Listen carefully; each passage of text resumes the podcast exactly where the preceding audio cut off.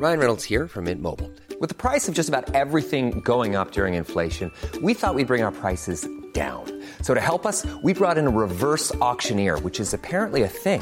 Mint Mobile unlimited premium wireless. Ready to get 30, 30, bit to get 30, bit to get 20, 20, 20, bit to get 20, 20, bit to get 15, 15, 15, 15 just 15 bucks a month. So, Give it a try at mintmobile.com slash switch. $45 upfront for three months plus taxes and fees. Promo for new customers for limited time. Unlimited more than 40 gigabytes per month. Slows. Full terms at mintmobile.com. Porque el mundo actual no se entendería sin la economía y los negocios. Acompaña a Mario Maldonado, el columnista de negocios más joven y objetivo del periodismo financiero, en su programa Bitácora de Negocios. Just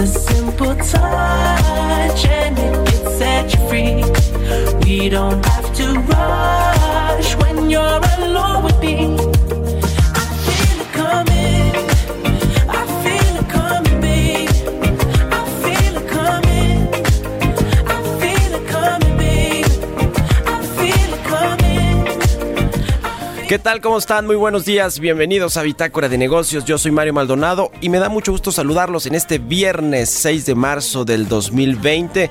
El último día de la semana se siente bien, se siente rico. Iniciamos este programa Bitácora de Negocios ahora con esta canción de The Weeknd. Toda la semana le pusimos rolas de esta banda canadiense. Esta se llama I Feel It Coming. Yo creo que es de las más conocidas de The Weeknd. Y le estamos presentando esta además de porque me gusta la verdad The Weeknd. Es porque va a lanzar su próximo álbum de estudio el próximo 20 de marzo, After Hours se llama. Y bueno, pues iniciamos el día con esta canción. Saludo con mucho gusto a quienes nos escuchan aquí en la Ciudad de México por la 98.5 de FM. A nuestros amigos de Guadalajara, Jalisco también nos siguen allá por la 100.3 de FM. En Tampico, Tamaulipas por la 92.5. En Villahermosa, Tabasco a través de la 106.3. En Acapulco por la 92.1.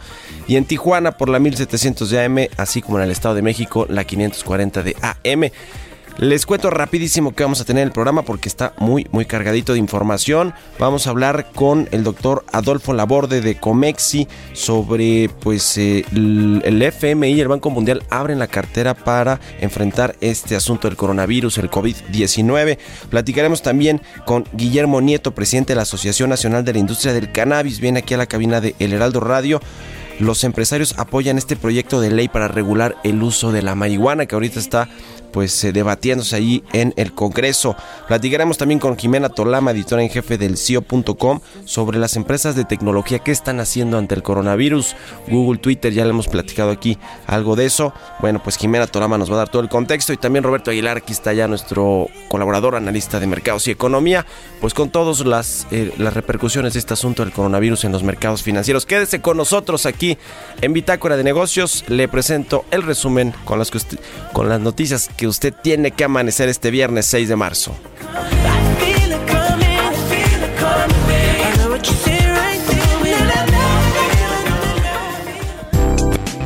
Expo Antati Alimentaria México 2020. Consolida alianzas y negocios el 31 de marzo, 1 y 2 de abril. Presenta. Grandes negocios, capacitación especializada y networking para el sector comercial y alimentario. Todo en Expo Antat y Alimentaria México 2020. Forma parte de esta comunidad internacional de empresas y consolida grandes negocios. 31 de marzo, 1 y 2 de abril en Guadalajara. Informes al 5555 809900 y en expoantat.com.mx. El resumen. La calificadora Fitch señaló que los efectos del coronavirus expondrán a México a un riesgo indirecto, debido a que el país es exportador en materias primas como petróleo. Estimó que la economía nacional será capaz de enfrentar esta y otras presiones para conservar su calificación de triple B en el corto plazo. Especialistas consultados por Citibanamex redujeron su expectativa de crecimiento de la economía mexicana para 2020 de 0.9 a 0.7%. De acuerdo con los resultados de la encuesta de expectativa realizada por la Dirección de Estudios Económicos, la proyección del Producto Interno Bruto para el próximo 2021 disminuyó también de 1.7 a 1.6%.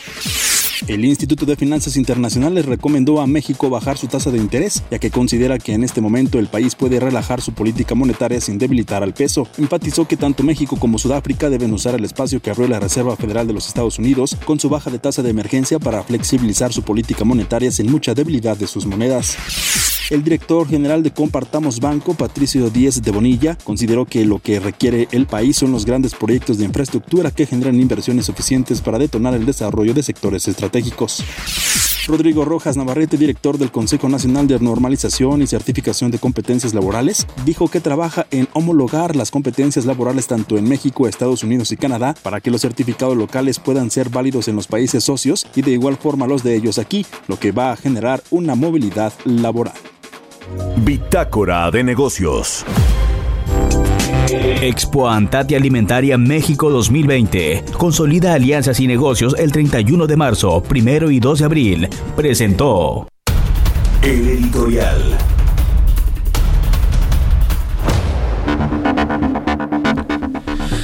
Bueno, pues en medio de todo este asunto del coronavirus, la tensión, la- el nerviosismo en los mercados financieros, en México pues tenemos nuestros eh, propios temas que seguir.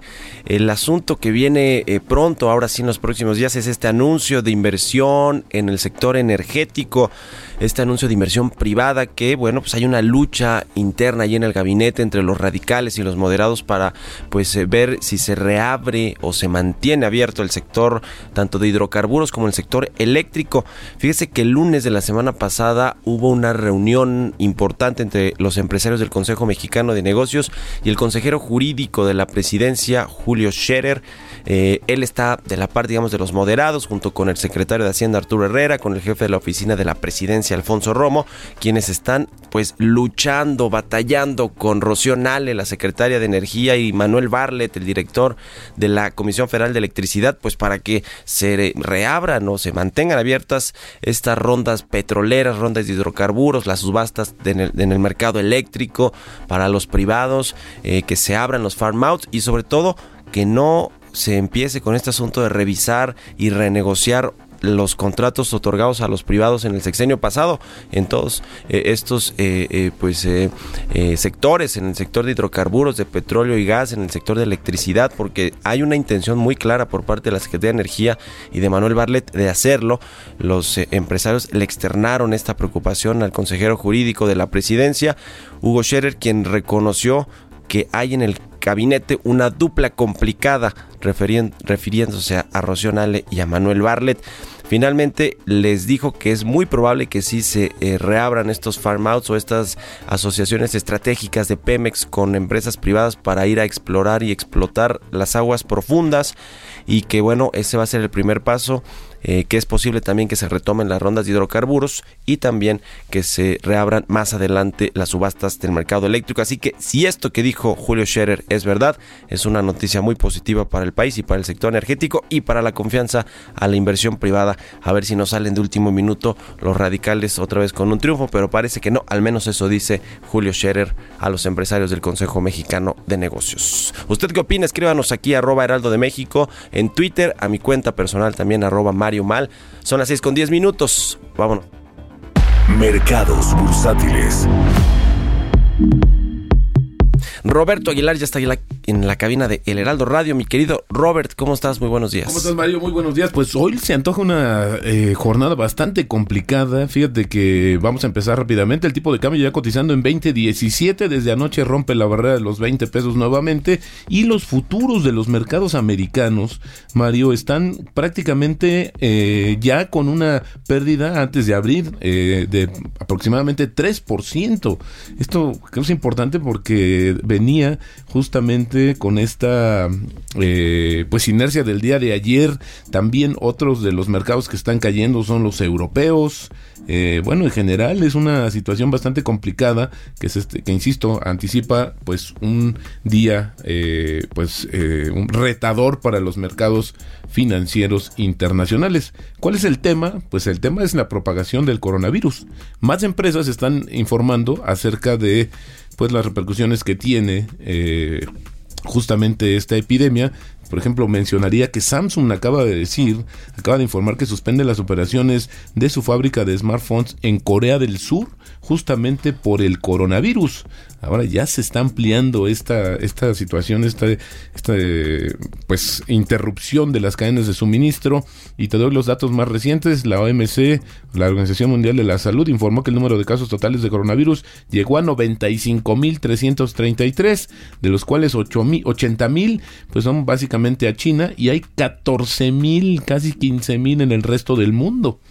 Este recuento supone que en las últimas 24 horas se han registrado un total de 2.200 casos adicionales, en una gran mayoría fuera de China.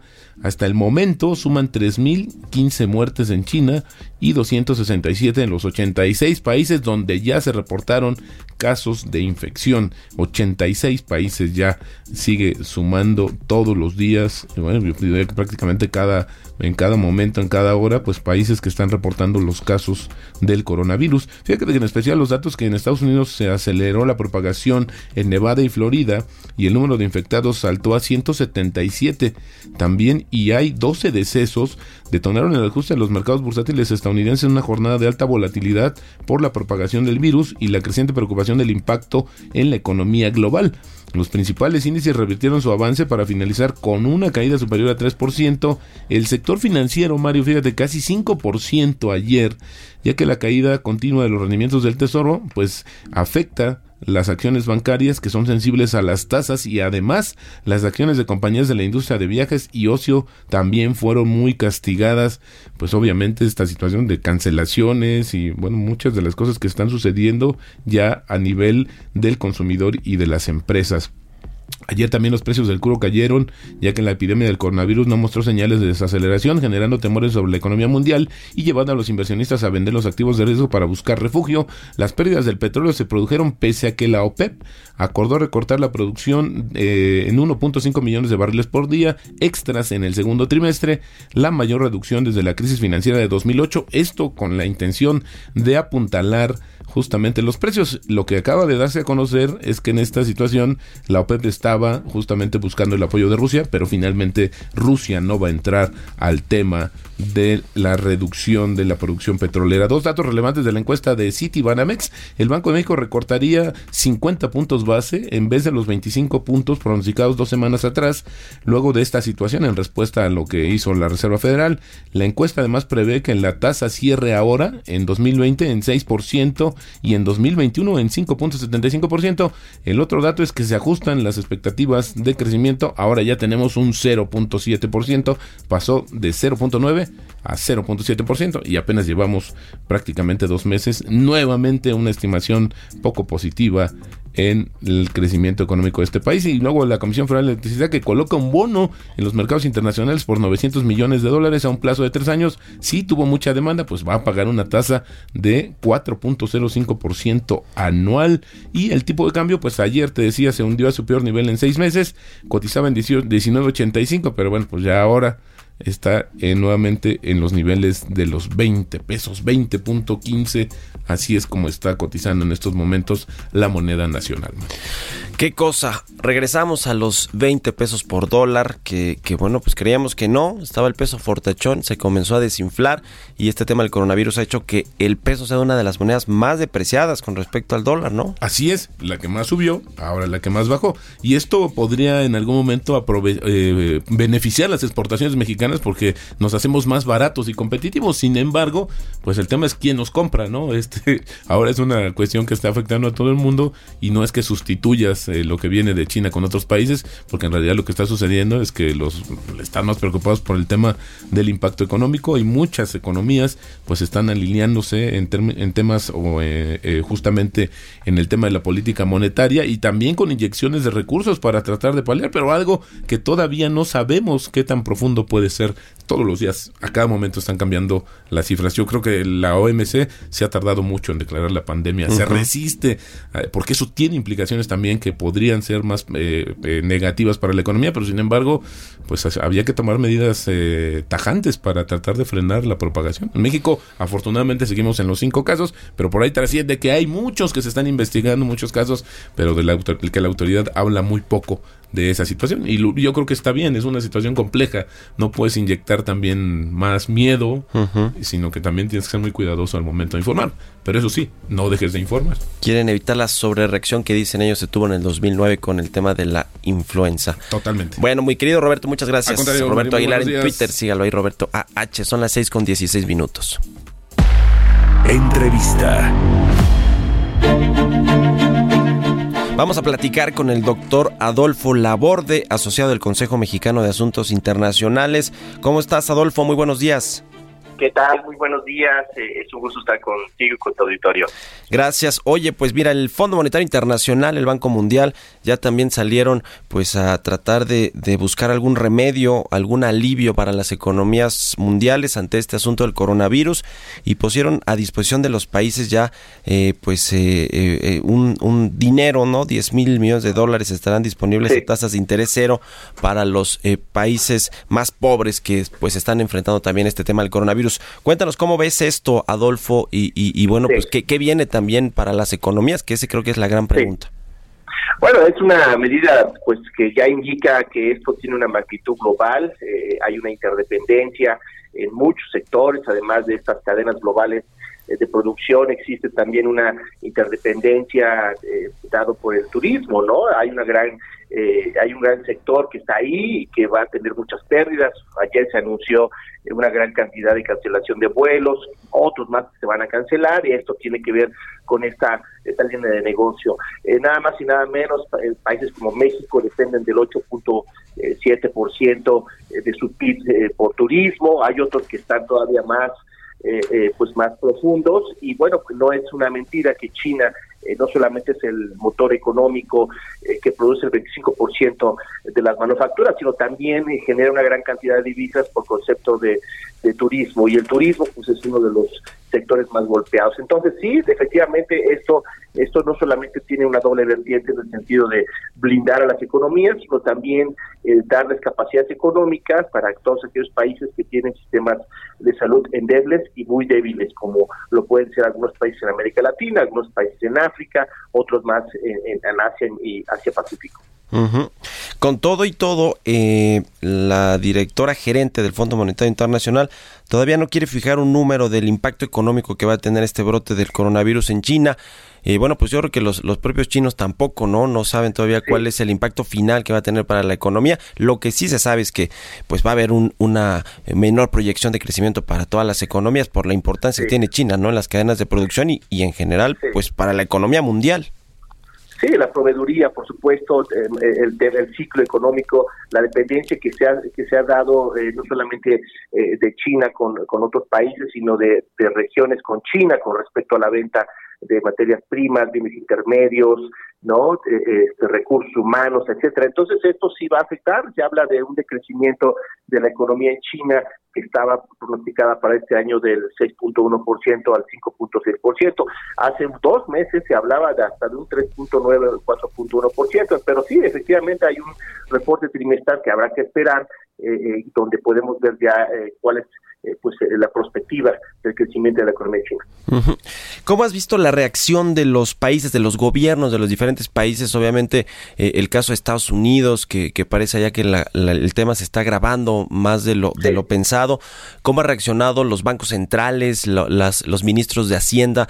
Y te lo pregunto para poner en contexto de cómo ha reaccionado el gobierno mexicano.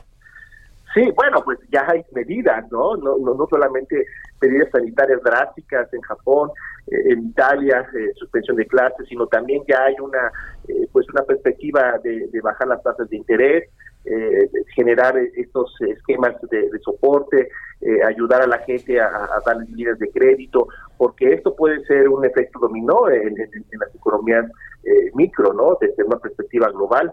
Y bueno, pues eso, eh, desde una perspectiva mexicana, pues este, no, no, yo no veo cómo nos estemos preparando, no solamente por medidas eh, sanitarias preventivas, que, ahora que escucho tu comentario, pues me hace sentido no tener esta disposición de, de- de- pero bueno, eh, lo cierto es que ya hay eh, una serie de políticas que se están dando, sobre todo en, en estos países eh, donde se dio el- el- la crisis, ¿no? Japón tuvo un decrecimiento económico en el último trimestre del 6.3% comparado al pico del año pasado, y eso, pues lógicamente, eh, va a, a dar como resultado, pues, eh, programas de choque, programas de ajuste que pues, van a impactar no solamente a los países, sino a la economía global.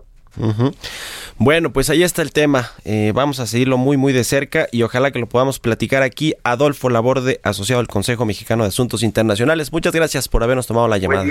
Muy buenos Buen día, días. Un saludo. Son las 6 de la mañana con 21 minutos.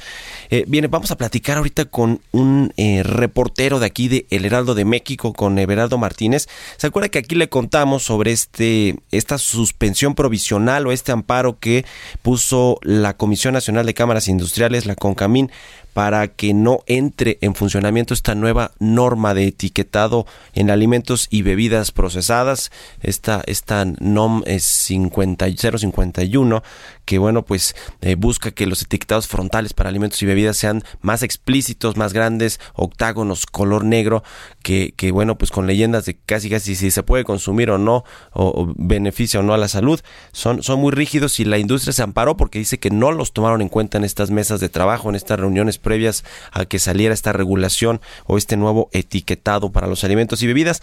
Y un tema interesante, la juez precisamente que concedió esta suspensión provisional a la CONCAMIN sufrió una agresión por parte de un funcionario público de la Secretaría de Economía. Esto lo reportó el jefe de la presidencia de la CONCAMIN, Manuel Pérez Cárdenas. Ya tenemos a Everardo Martínez en la línea telefónica. Everardo, ¿cómo estás? Muy buenos días. ¿Qué tal, Mario? ¿Cómo estás? Buenos días. Bien, gracias. Cuéntanos, ya di el contexto de lo, de lo que pasó ahí con, con esta agresión que reportó eh, la presidencia de la CONCAMIN contra la juez que concedió el amparo. Cuéntanos. Así es, Mario. Pues mira, fíjate que estuvimos monitoreando, pues este tema del etiquetado, como mencionas, es un tema importante. Eh, hay que hay que contar la historia completa. Resulta que la Secretaría de Economía quiere modificar el etiquetado de alimentos y bebidas no alcohólicas. En ese sentido, pues planteó modificaciones a la norma 051 y con eso echó a andar un proceso en la Comisión Nacional de Mejora Regulatoria, en donde se realizaron más de 785 comentarios, alrededor de 785 comentarios, pero al final, en 27 de, de enero, dio por terminado el plazo de consulta pública y posteriormente se publicó el dictamen preliminar, en donde pues prácticamente se omitieron todos los, se ignoraron todos los comentarios de especialistas. Esto también lo, lo documenta la, la iniciativa privada. Todos estos comentarios, gran parte estaban en contra del etiquetado. Es un etiquetado de eh, octágonos negros que prácticamente dicen si, si tiene algún contenido de azúcar, algún contenido de, de sodio, pues va un, un etiquetado, un rombo negro que dice que esto incluye, ¿no? El, el, ya sea un alimento o una bebida.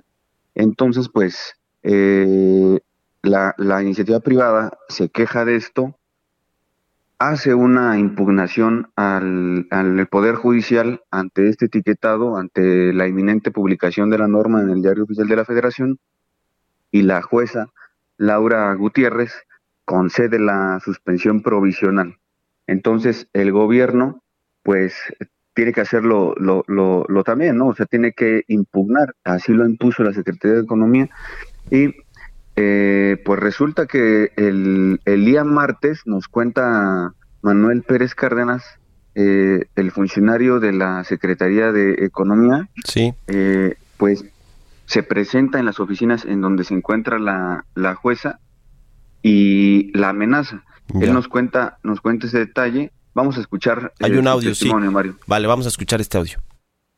Y el tema es que se apareció en las oficinas del juzgado un atrabiliario funcionario de la Secretaría de Economía eh, a amenazar de manera, eh, pues yo diría, casi criminal, este, porque no se vale que nadie vaya a amenazar a un funcionario judicial, eso es inaudito, eh, desde el sector, desde el Poder Ejecutivo, amenazar a un funcionario judicial por una resolución que habría tomado. cualquier persona que no esté de acuerdo con una resolución, pues bueno, tiene recursos de ley para, para impugnarlo, pero no es posible que estemos pasando una etapa en la cual se llega a amenazar a una juez federal, ¿sí? Por una resolución que tomó en uso de sus atribuciones y de sus facultades.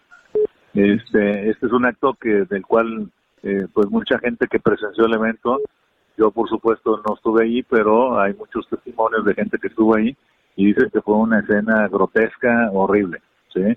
De un tipo enloquecido, amenazando a la juez de, de investigarla, de cesarla, este, de que le sabrían cosas a ella, de que cómo era posible que hubiera eh, girado una una resolución en tal sentido de, de, otorgar una suspensión eh, y que eso le iba a costar su carrera judicial. Entonces, bueno, esto es inaudito y es inaceptable porque no es posible que haya una, un atentado de este nivel del Poder Ejecutivo, aunque sea a través de una sola persona, no de una institución real del Poder Ejecutivo, hacia, hacia una autoridad como es una juez, eh, obviamente de la parte del Poder Judicial.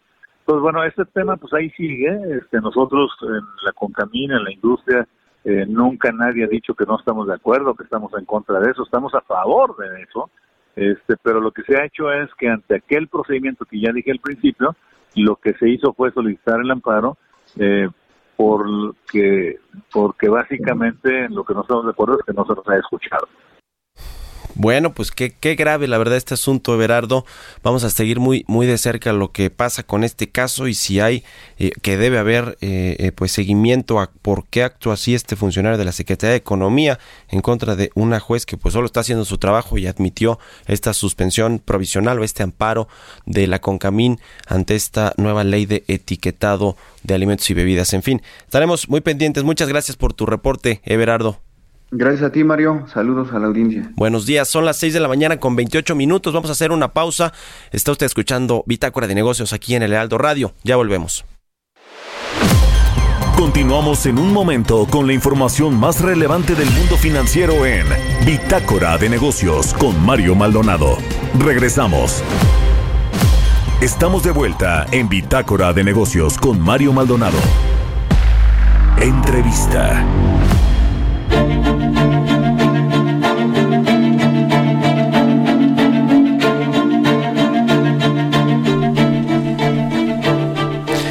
Ya estamos de regreso aquí en Bitácora de Negocios, son las 6 de la mañana con 32 minutos. Oiga, en el Senado de la República hay un proyecto de ley para regular el uso lúdico de la marihuana, de, del cannabis. Eh, hay muchas aristas ahí, muchas voces que están a favor, algunas no tan a favor, eh, pero bueno, es un tema eh, que ya no, no se puede aplazar más, está ya, de hecho, como este proyecto de ley. Y para platicarnos de esto y de muchas otras cosas del sector, me da mucho gusto recibir aquí en la cabina de El Heraldo Radio a Guillermo Nieto, él es presidente de la Asociación Nacional de la Industria del Cannabis. Guillermo, bienvenido, muy buenos días. Mario, muy buenos días a ti y a todo tu auditorio. Pues platícanos, a ver, en términos, eh, eh, primero, legales de estos proyectos de ley que, que, ustedes apoyan eh, para regular el uso lúdico de la marihuana, cuéntanos en qué estamos, o sea, en qué momento estamos actualmente de debate y de posibilidad de que se apruebe esta ley. Mira, nosotros estamos muy contentos de lo que ha estado pasando, sobre todo porque se da el primer paso para una verdadera legalización. Hoy México no puede llegar tarde a la legalización de este producto porque geográficamente y agrícolamente estamos situados en el lugar perfecto para poderlo producir todo el año y ser muy competitivos contra el resto del mundo. El cannabis, eh, lo que más nos gusta de esta ley es que diferencia el cannabis psicoactivo del cannabis no psicoactivo. Hoy el debate se ha centrado en la parte psicoactiva y la verdad como nos gusta decir, la parte psicoactiva vendría siendo nada más la cereza del pastel. Nosotros sentimos que la parte más importante para todos los mexicanos es la parte no psicoactiva. ¿Por qué? Porque dentro de esta planta podemos sacar muchas medicinas, que ya está comprobado, y aparte se pueden producir productos como papel, como plásticos, como eh, combustibles, es la mejor trampa de carbono, ya que puede llegar a limpiar hasta 1.5 toneladas de dióxido de carbono del medio ambiente por hectárea, que esto sería más o menos equivalente a lo que contaminan cinco coches. Entonces, a nosotros nos gusta poner el ejemplo de que si lo sembráramos en esta ciudad, pues nuestros días de contaminación serían mucho, mucho más leves. Y ahí es donde sentimos que viene la gran oportunidad para el campo mexicano. Hoy el campo mexicano está dividido en dos, en dos tipos de, de- de agricultores. Los agricultores de temporal, que solo tienen acceso al agua a través de la lluvia, y los agricultores de riego. Normalmente los agricultores eh, más pobres se encuentran dentro del, del temporal. Hoy, un agricultor de temporal que tiene una hectárea normalmente siembra maíz. En el mejor de los casos para ese agricultor le va a dar hasta 3 toneladas al año de maíz. Pensando que el precio del maíz está anda por los 5 mil pesos, estamos pensando que este agricultor solo puede accesar a 15 mil pesos al año. Y no es que este agricultor pueda vender su maíz, normalmente lo usan de autoconsumo y las, las situaciones en las que viven no les da eh, eh, la situación, las mejores situaciones para guardarlo y eso hace que se les eche a perder. Al momento en que nosotros lo, hacemos una reconversión de cultivo, que es el nombre adecuado agrícola, hacia el cáñamo industrial, este mismo agricultor, con esa misma tierra y esos mismos instrumentos, podía acceder hasta 58 mil pesos. ¿Por qué? Porque el cáñamo industrial es como la es como el puerco, te comes todo. O sea, podría acceder a 26 mil pesos por la venta del grano, ya que del grano se sacan los plásticos, se saca alimento para los para el ganado y 32 mil pesos por la fibra, que es de donde se sacan las telas, el, el cemento hecho a base de esto. Entonces, en una agricultura en el que el negocio está basado en rendimiento por hectárea, pues esto para el campo mexicano es oro molido. Si nosotros logramos transformar la base de la pirámide, que son estos agricultores, es la manera en la que vamos a transformar al país. Eh, me, me gusta lo, lo que dices, eh, Guillermo, con respecto a esta ley que consideran progresista, pero de la parte de, de derechos humanos, de permitir el autocultivo, de ayudarle, digamos, a los agricultores a aumentar sus ingresos a, través de, de- de, eh, este asunto del cannabis, creo que es, es una parte que de la cual no se habla tanto, no se habla mucho del tema de las de, la venta, de regularlo o no, de si eh, eh, eh, se debe consumir o no, etcétera. Digamos, estamos de pronto en este debate, pero el asunto que creo que no ven muchos es el tema de los de, la- los agricultores, es decir, es un tema, dices tú aquí, hasta de, de justicia social para todos estos eh, campesinos y agricultores que pues se dedican a esto, pero que hay una opción aquí importante. ¿Por qué tocar, digamos, tomar este, este lado también de la, de la agricultura que no sé si en esta ley haya cosas muy específicas, esta ley que está para regular el uso eh, lúdico de la marihuana, hay mucho del, del- del tema de agricultura. Es que... O falta, pues, esa, esa es mi pregunta. Eh, eh, mm, la verdad, como toda ley puede ser mejorable, nosotros sentimos que para hacer un, un- un primer saque es una excelente ley, como dijiste, es una ley progresista, es una ley que toca la justicia social, es una ley que toca los derechos humanos, sobre todo de los más pobres, porque hoy como está la ley, lo único que puede hacer, lo único que puedes hacer es importar la medicina. Entonces tú imagínate una- un agricultor de la Sierra de Guerrero, de la Sierra de Sinaloa, de la Sierra de Michoacán, que tenga que acceder a un medicamento para su hijo que tenga epilepsia, que tenga cáncer, que tenga eh, dolores crónicos, pues va a tener que comprar el medicamento fuera del país. ¿Esto qué significa? Pues que lo tiene que pagar en dólares, que tiene que pagar impuestos en Estados Unidos, que tiene que importarlo a México, que tiene que pagar impuestos en México. Cuando lo, lo- lo- lo importante de esta planta y lo importante del autocultivo es que ese pequeño agricultor de la sierra va a poder hacer su propia medicina para su propio, para sus hijos y para sus familiares a un costo bajísimo. Es por eso, Mario, que nosotros pedimos tres cosas básicas para que se pueda desarrollar una nueva actividad económica en el país. La primera es que nos dejen sembrar el producto. Si no nos dejan sembrar el producto, no vamos a poder eh, crear una industria, lo cual sí viene en la ley. El segundo, que se, le, que se le meta impuestos a la importación del producto. Si estamos creando una nueva industria, le tenemos que dar la oportunidad a los mexicanos de empezar a producir el producto en México antes de que eh, pueda en- en- entrar producto de otras partes como China, como Colombia, de mucho Claro. menor calidad a, a- a un costo mucho más malo. Y la tercera, la más importante, que se estudie esta planta. Esta planta tiene 100 años en la oscuridad. Hoy los mexicanos deberíamos de estar pensando cómo sentamos a las mentes más brillantes de este país en pro de la- del estudio de esta planta, para poder convertir todo lo que hemos hablado en una verdadera economía de escala. Porque esto le conviene al agricultor, le conviene a- al gobierno, le conviene a las universidades. Mira, nosotros creemos que en poco tiempo va a haber carreras canábicas dentro de todas las universidades, agrícolas y médicas.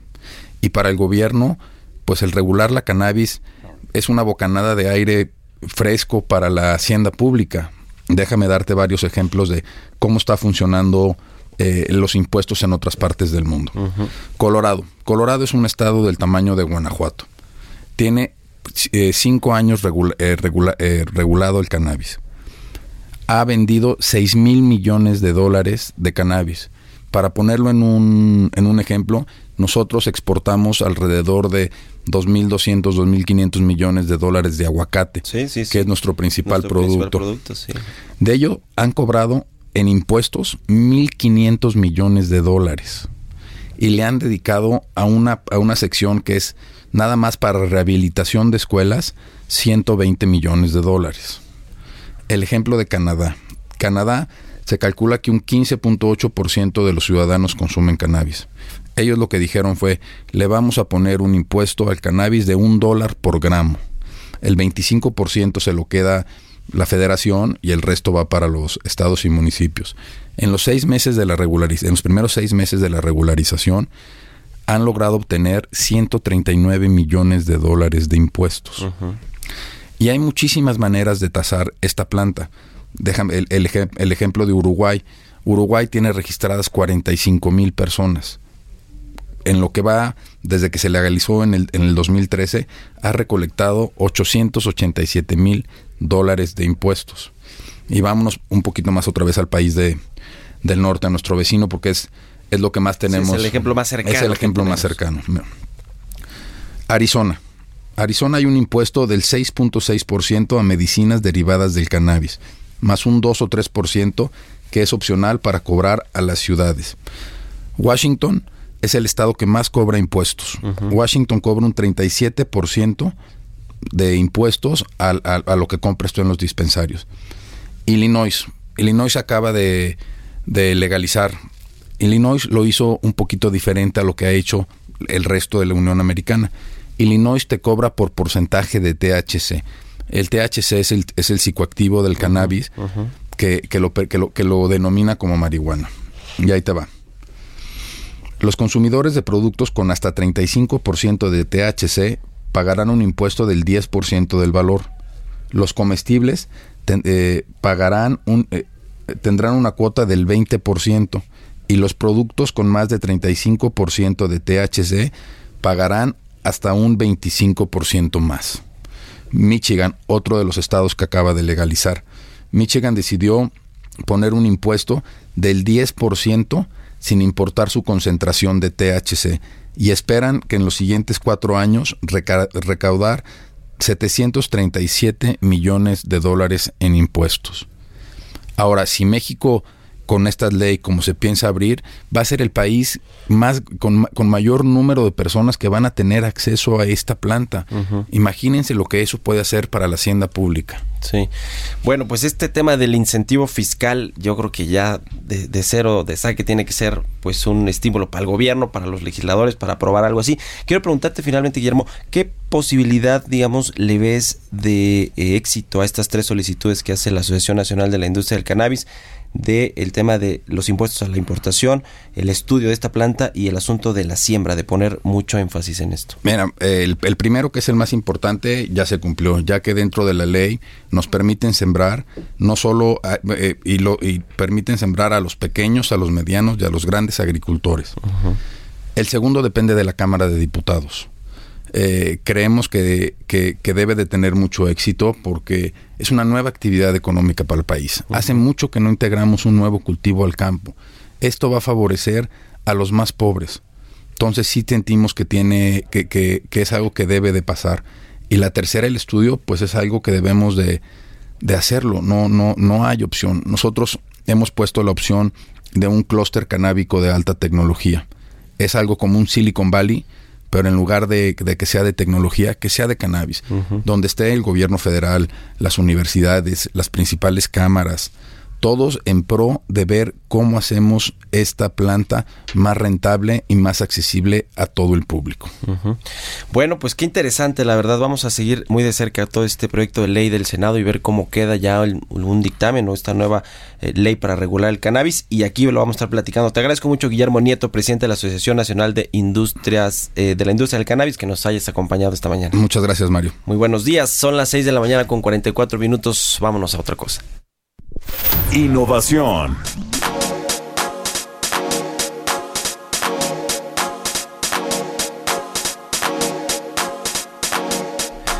Bueno, pues ya está también aquí en la cabina de El Heraldo Radio, Jimena Tolama, editora en jefe de lesio.com.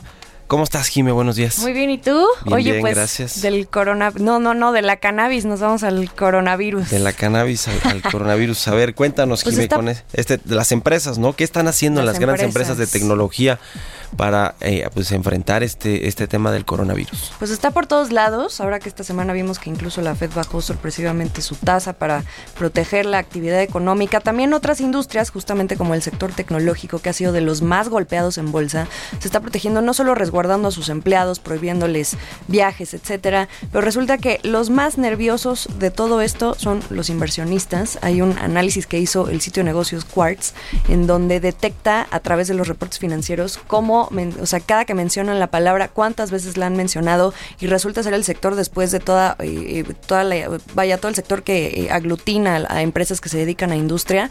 La tecnología es el más complicado. En la cápsula explicamos un poco de eso y si quieres ahorita comentamos. Bueno, vamos a escucharla.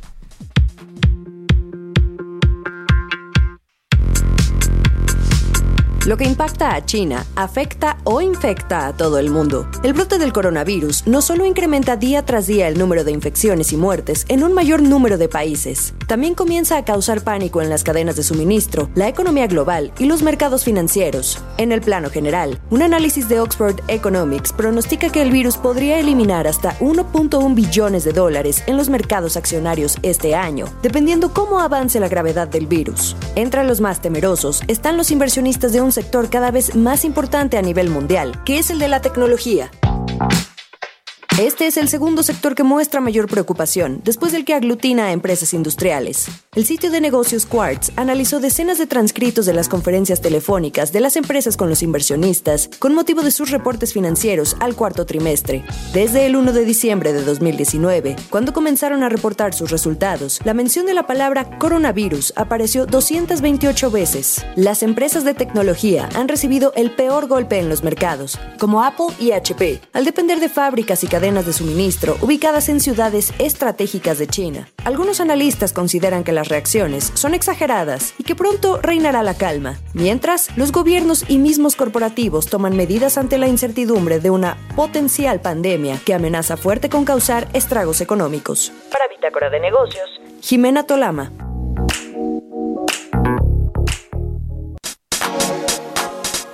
Bueno, pues ahí está el tema de las empresas de tecnología y lo que están haciendo. Pues eh, in- interesante todo este todo este asunto. El problema es hasta dónde va a llegar, Jimeno, hasta hasta dónde va a llegar este asunto del coronavirus, porque le ha pegado fuertísimo a los mercados, ¿no? Te- tenemos el caso ahí de, de Apple, de, eh, de de la misma Alphabet, de pues todas las empresas se ven afectadas porque tienen cadenas de producción que están ligadas con China. El- Exacto. el, eh, Apple ya dijo que va a retrasar su la salida de su nuevo iPhone. por Exacto, exacto. Es, es, es sencillo. El sector tecnológico está creciendo cada vez, cobra más relevancia en la economía mundial. Todas estas empresas innovadoras. Entonces las compañías están tratando de hacer lo mejor que pueden para mantener sus negocios mientras minimizan el riesgo para sus empleados. Sin embargo, esto implica también sacrificar tiempos, costos, retraso de estrategias, lanzamientos, en fin, toda la cadena que al final se resumen más o menos ingresos, ¿no? De ahí la preocupación de los inversionistas, como comentábamos en la, en la cápsula. Por ejemplo, el 24 de febrero, que fue el lunes negro, las cinco empresas estadounidenses de tecnología más valiosas por capitalización de mercado, que son Apple, Facebook, Amazon, Microsoft y eh, Alphabet, la matriz de Google, perdieron en conjunto más de 238 mil millones de dólares en este valor de mercado tras conocerse que el virus se estaba extendiendo rápidamente en China y fuera de China, ¿no? Entonces estas cinco empresas tecnológicas representan casi una quinta parte del valor del Standard Poor's 500. Entonces imagínate tú lo que eso significa. Apple, como decías, tiene la mayor exposición a China porque depende en gran medida de las fábricas para sus productos y también de que los consumidores chinos compren estos iPhones, ¿no? Incluso advirtió Apple ya a los inversionistas que probablemente no cumpla con sus pronósticos al primer trimestre de este año y lo mismo va para todas las empresas. Por ejemplo, Google, Sundar Pichai, el CEO, ya eh, canceló todos los viajes a China e incluso prohibió viajar a países como eh, Italia o, Corea del Sur, que es en donde se ha presentado la mayoría de los casos. Cerró oficinas en Hong Kong y Taiwán.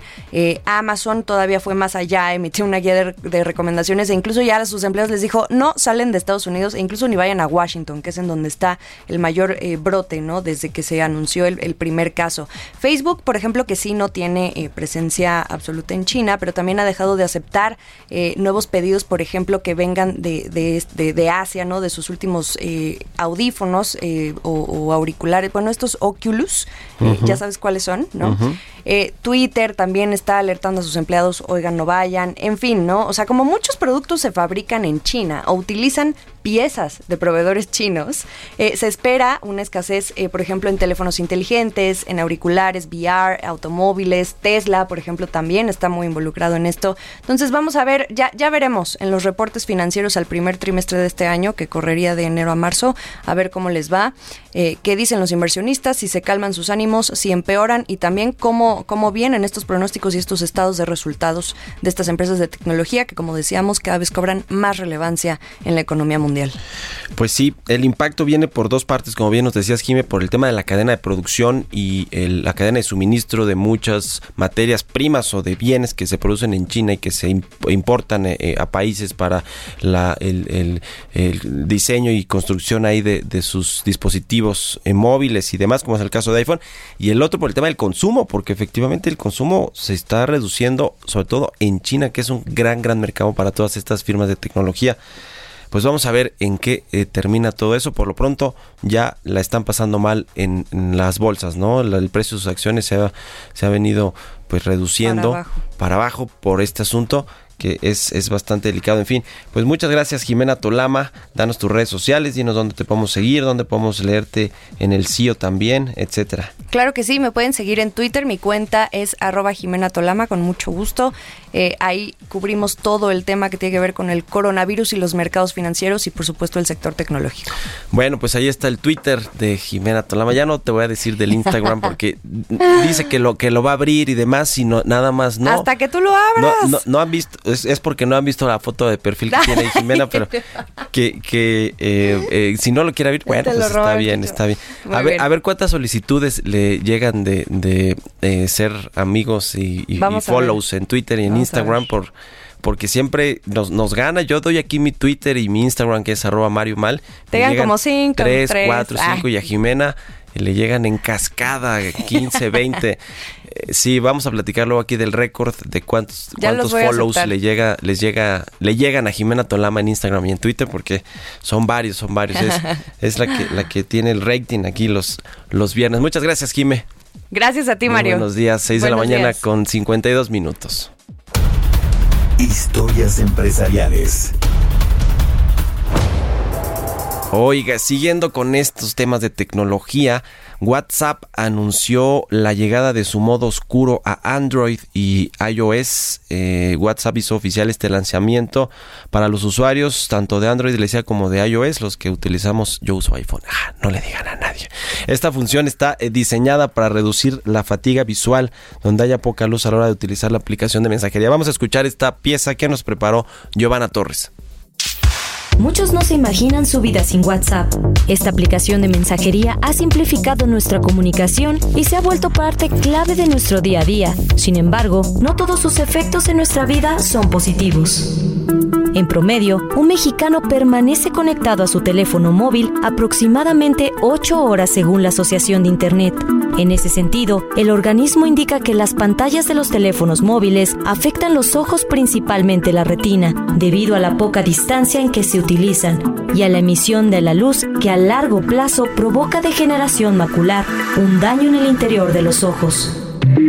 En este sentido, la compañía propiedad de Facebook anunció la opción de visualización en modo oscuro, disponible para el sistema operativo iOS y Android, con la finalidad de reducir el estrés en los ojos en entornos de baja luminosidad. La aplicación de mensajería afirmó que antes de lanzar estas características realizó diversas pruebas para garantizar la legibilidad de los mensajes, por lo que no optó por una combinación de blanco y negro, sino por un fondo gris oscuro y colores poco brillantes. Este nuevo modo disponible en la aplicación es una manera de mirar las ventanas de chat similar a los temas oscuros de Telegram o recientemente Instagram. El usuario deberá asegurarse de tener instalada la última versión de WhatsApp o en su defecto descargar la actualización. Para Bitácora de Negocios, Giovanna Torres.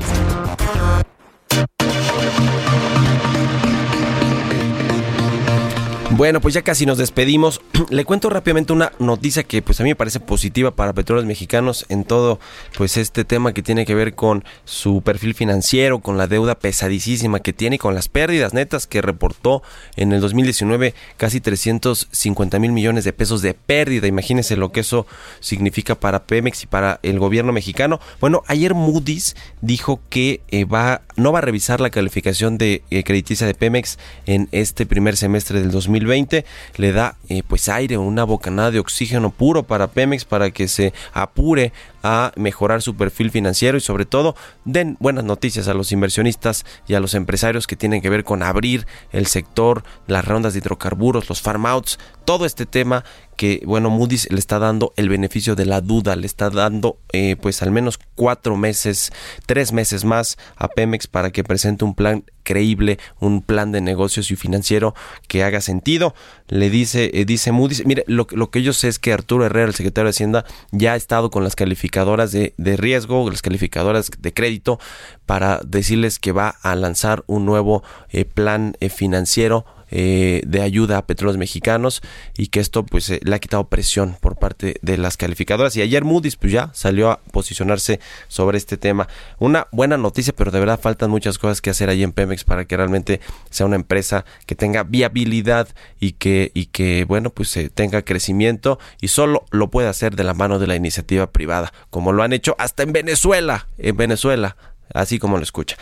Bueno, pues con esto llegamos al final de Bitácora de Negocios. Le agradezco mucho que nos haya acompañado como siempre todos los días aquí tempranito en punto a las 6 de la mañana. Lo dejo con Sergio Sarmiento y Guadalupe Juárez y nosotros nos escuchamos el próximo lunes a las 6. Muy buenos días.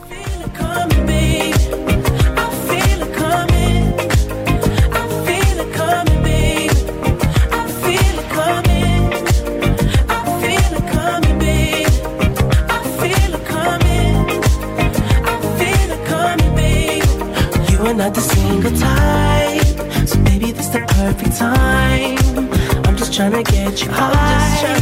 Fade it off this touch. You don't need a lonely night. So baby, I can make it right. You just gotta let me try to give you what you want. You've been scared of love and what it did to you. You don't have to run. I know what you've been through. Just a simple touch. Esto fue Bitácora de Negocios con Mario Maldonado, donde la H suena y ahora también se escucha. Una estación de Heraldo Media Group.